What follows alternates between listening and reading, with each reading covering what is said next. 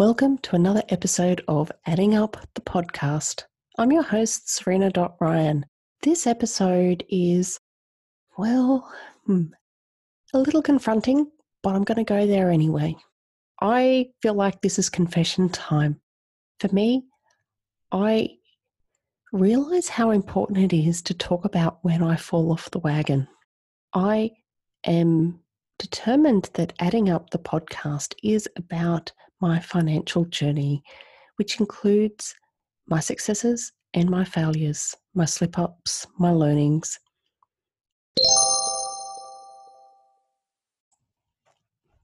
And this episode is very much focusing on the here and now and where I don't know if I could say I fell off the wagon, but it's more I've slowed the wagon down. And to give context on that, I have talked about in previous episodes about the challenges of changes in routine and sticking to budget and working really hard to make that happen. I realize that with the changes in routine and then finally getting back on deck, back home, and into what I'd call our usual routine, I realized I had allowed a few little old habits to creep in. Initially, they didn't look that big. It's reminding me of when I was going through my weight loss journey. For those of you who don't know, and I think I've mentioned it in this podcast before, but I may not have, I'm someone who has had a lifelong challenge with weight. 20 years ago, I decided to join Weight Watchers and lose weight.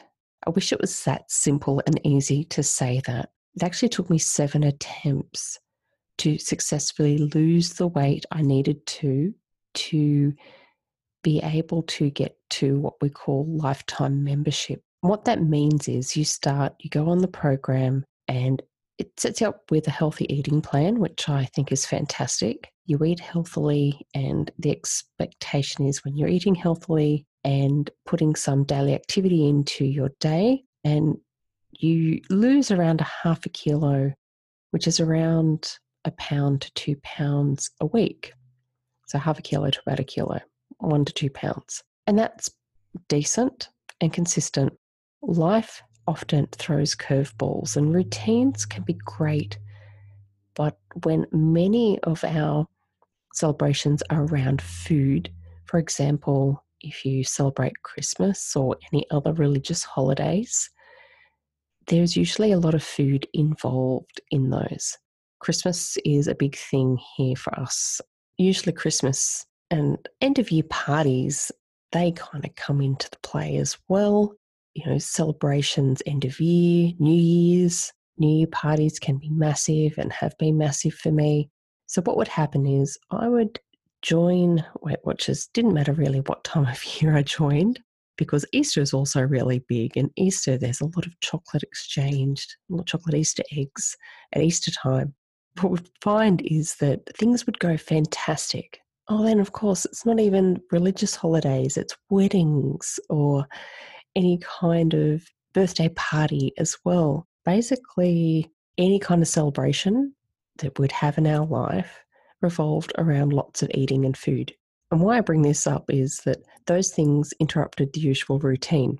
what would happen is, and why it took me seven times to lose the weight, was I'd go fantastic for several weeks and be consistently losing weight, be on track, and then a big celebration would hit, and I would struggle to stick to my new habits because this celebration didn't fit into the pattern that I had, and I wasn't equipped to go, well, how do I deal with this situation? Because it's not really, whilst I would have many of these celebrations, I was struggling to fit my new habits into this celebration. I hadn't planned enough for it.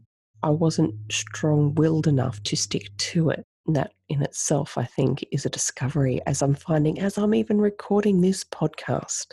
If I'm not connected to it strongly enough, I won't hold on to the new habits. Ouch. That hurts but I like the discovery. So for me, why I bring this up is that I found myself after spending most of September, from the 4th to the 26th of September, on the road for work, getting home for one day. I got home on the Thursday night. The Friday was the last day of school term, and then there were two weeks of school holidays, which changed my routine. Whilst I still work, I do a lot of my work early before the kids wake up. I'm up at 4:30 a.m. to work, and then when they wake up from say 6:30 to 9:30 was normally time I'd get the kids ready and get them to school on a school day, and then I'd work. School holidays hit after being away for so long. I made doubly sure I could get a lot of work fitted in super early and not so much middle of the day. And then when they're in bed, I'd work for a couple of hours in the evening. Changing that routine meant that on the days they were with me in the school holidays in that first week, we we're going out doing activities. And that meant a strain on the finances. At the time, I didn't see the flashbacks to my weight loss challenges and the changes in routines, but I was feeling a little drained, exhausted, because I'd had already nearly the whole month of September adapting to a change in routine and managing the finances. And I started going, well, instead of doing the usual planning I was doing for every pay cycle that we have, I was going, oh, look, this is a special occasion. I was feeling a bit of guilt and not wanting to disappoint the kids. I want to take them out. So I was, you know, how can I put this bluntly? Going into our financial reserves to be able to take the kids out. The cool thing for me that I'm proud of, and I have to take stock as I say this, is that none of this was being done on a credit card.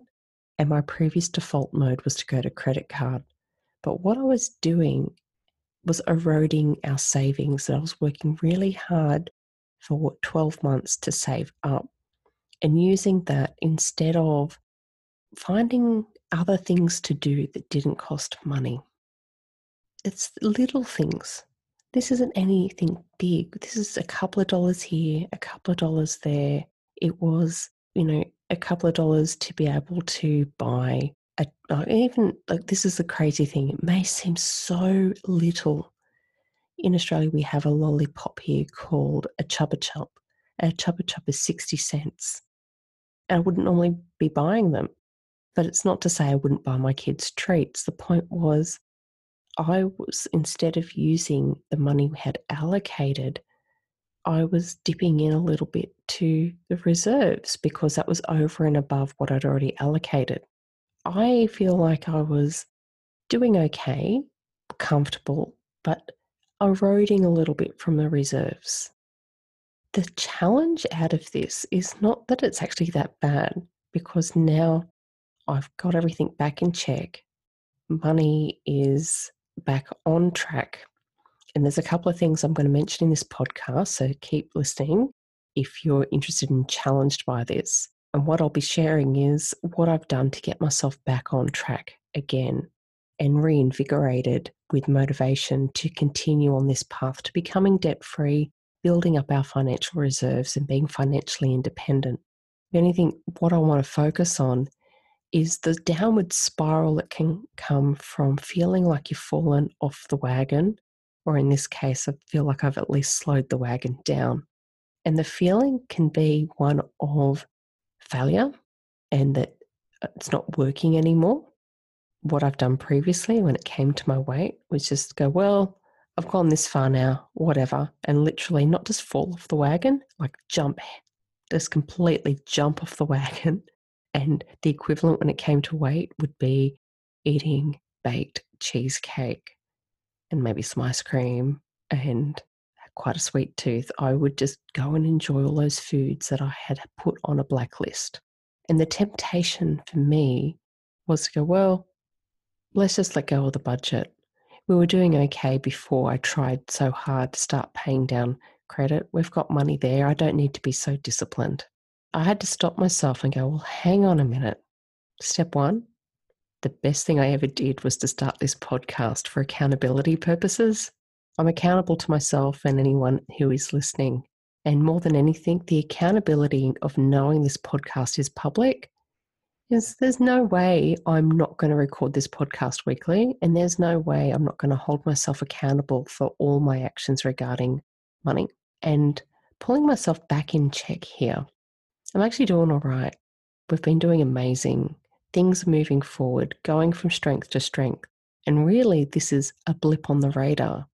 And I had to catch myself. One of the beautiful things that helped me when I finally, after seven times, was able to lose the weight completely and release myself from being so down on myself was going, it's okay.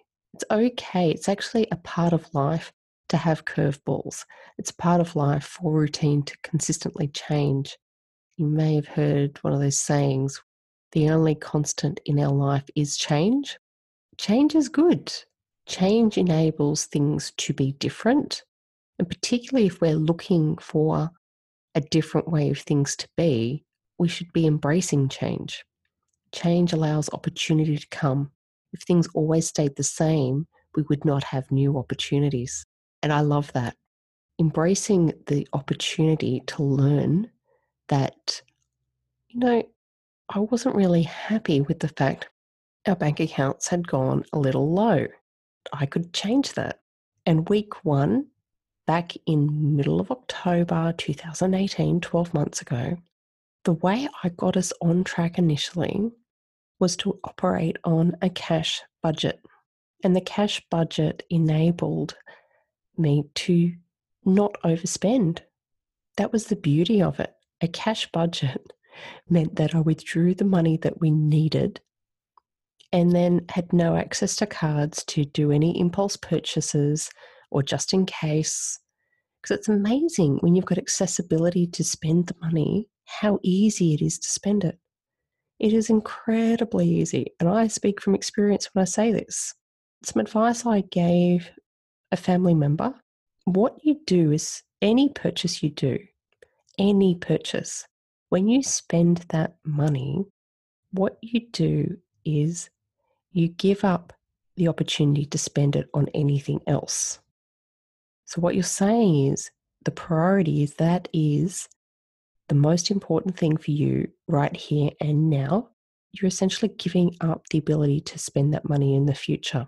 And for me, that has actually stuck more with me. I, I hope it stuck with the family member as well. But for me, it's really rung very strongly in my ears from the moment I said it and reminded myself of it just over a week ago, because I gave myself a wake up call. Every time I spend the money now, I miss the opportunity of spending it in the future. And if I do that, that is, it's, it's like cutting off my future at the knees. I know what I want. I want in 10 years' time to have an active choice when, where, and how I work and where I live. And I want to be completely debt free to enable that. And at the moment, I am blessed with the opportunity to love the work I do and to work flexibly. So I have many of the things I already want, but I also have financial obligations, which mean I'm obligated to work. So removing that obligation, it's, it's an interesting thing because I can in, easily fall into this pattern of because I enjoy the work I do and how I work, that I can feel comfortable and therefore be very relaxed with how I spend my money. And when I fall into that trap, that also means that I will have to continuously work to pay the debt. And that puts me in a situation of not being comfortable. And I have to remind myself to get out of that because ongoing, the challenge the classic challenge I've had this week is I, you may hear I'm a tad nasally, got a sinus infection. And the pressure for me to still work was there because of financial obligation. And taking a step back from that, it'd be nice to go, well, actually, I don't need to work. And yes, I do have a small team that supports me. However, there is still a requirement that I need to continuously work to help support the team, and the team supports me. And whilst I could step out of a lot of day to day work this week to recover, it meant that I didn't fully disconnect, knowing what needed to come next work wise. It's important to go, well, how do we really tie ourselves to what we want so strongly that enables us to, when we stumble or feel like we're starting to fall off the wagon, right ourselves and come back into clear focus of why we want to do what we want to do. For me, going back to a cash budget was like going back to day one and going, okay, here's me hitting the reset button. By hitting the reset button, it enables me to like give myself a clean slate, dust myself off, and go, it's okay. This is okay. Instead of it becoming a big thing that needs to be, you know, digging myself out of a hole, it means it's no longer a big deal. Knowing that I'm back on track this week, it's like a weight has been lifted. And I get excited knowing the money is being allocated into the right places. There's a cash budget, so there's no accidental impulse purchasing happening. Much the same as there's when I think of the times where I was watching what I, I ate, the consequences were different, but they would show up in the same way. If I was impulse eating, I wouldn't be losing weight. And that's like just slowing down the progress of getting to the end goal. So if I can not do the impulse spending, then we speed up getting to the goal that we really want. My main hope for anyone listening to this podcast, this particular episode of Adding Up, is that you are kinder to yourself.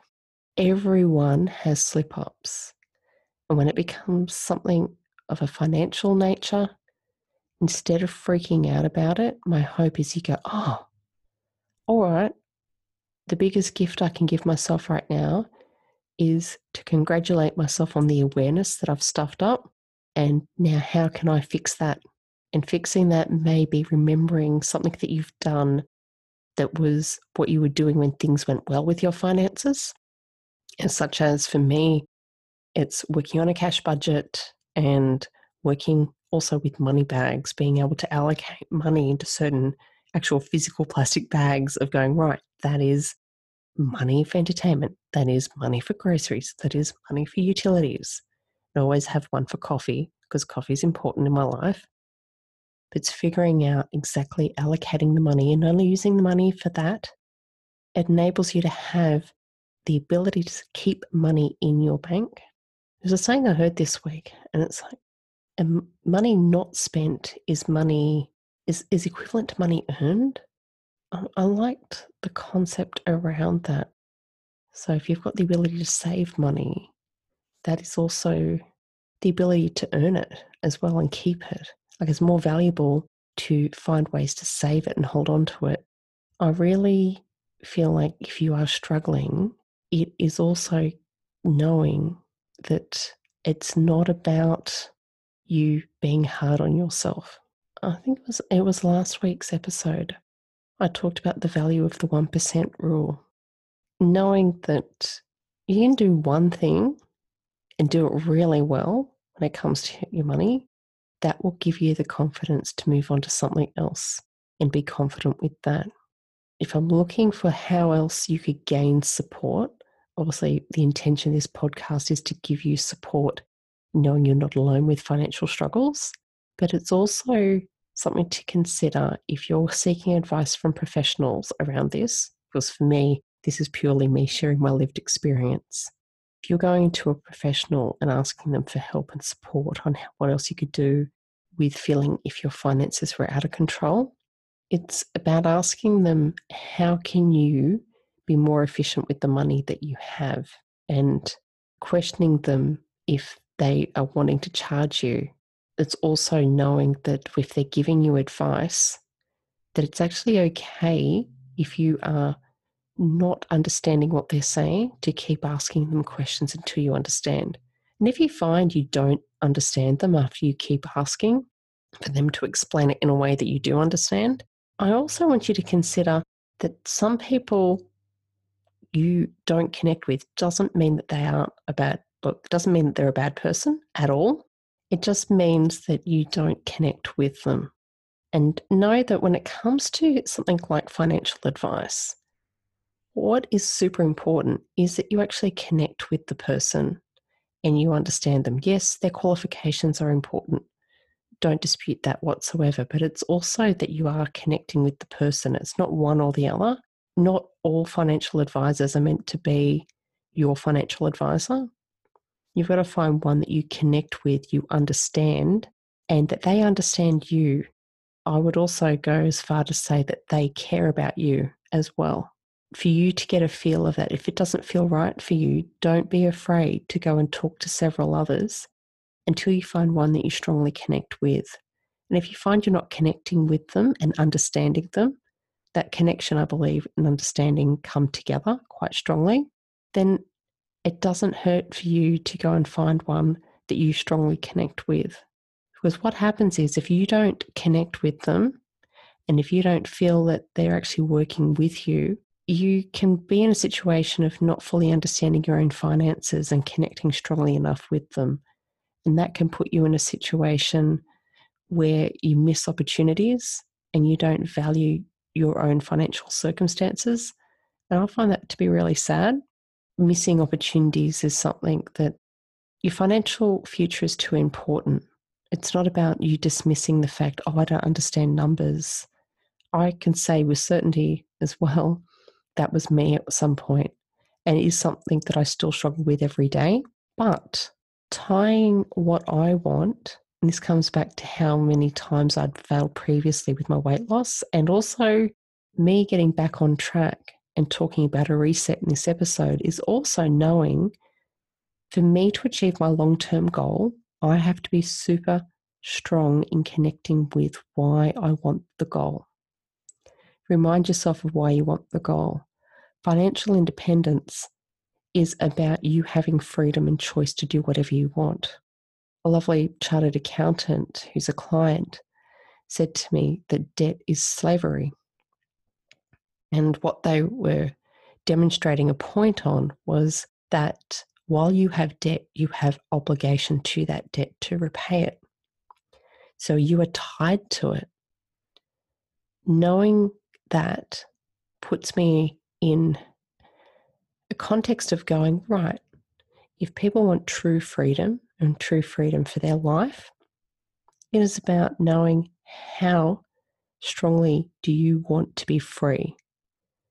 And rather than trying to go for escapism and wanting a holiday that you would pay for with a credit card or a personal loan, instead go, how can I have that and be debt free? Because true freedom is not a holiday paid on credit. True freedom is being able to do whatever you want, however you want, with your own money, not someone else's, not a bank's, not a credit card's, or anyone tying ourselves to our dreams instead of our debt, that caused me to have a reset, having that awareness. And that is this week's episode. Allow yourself freedom from debt. Question those giving you advice. And that starts with questioning yourself be determined on what you want and be kind to yourself when you struggle because getting in control of your debt and your habits it's like forming new habits and new habits can take a while to form and if you let go of them for a little while you can easily get them back by having a reset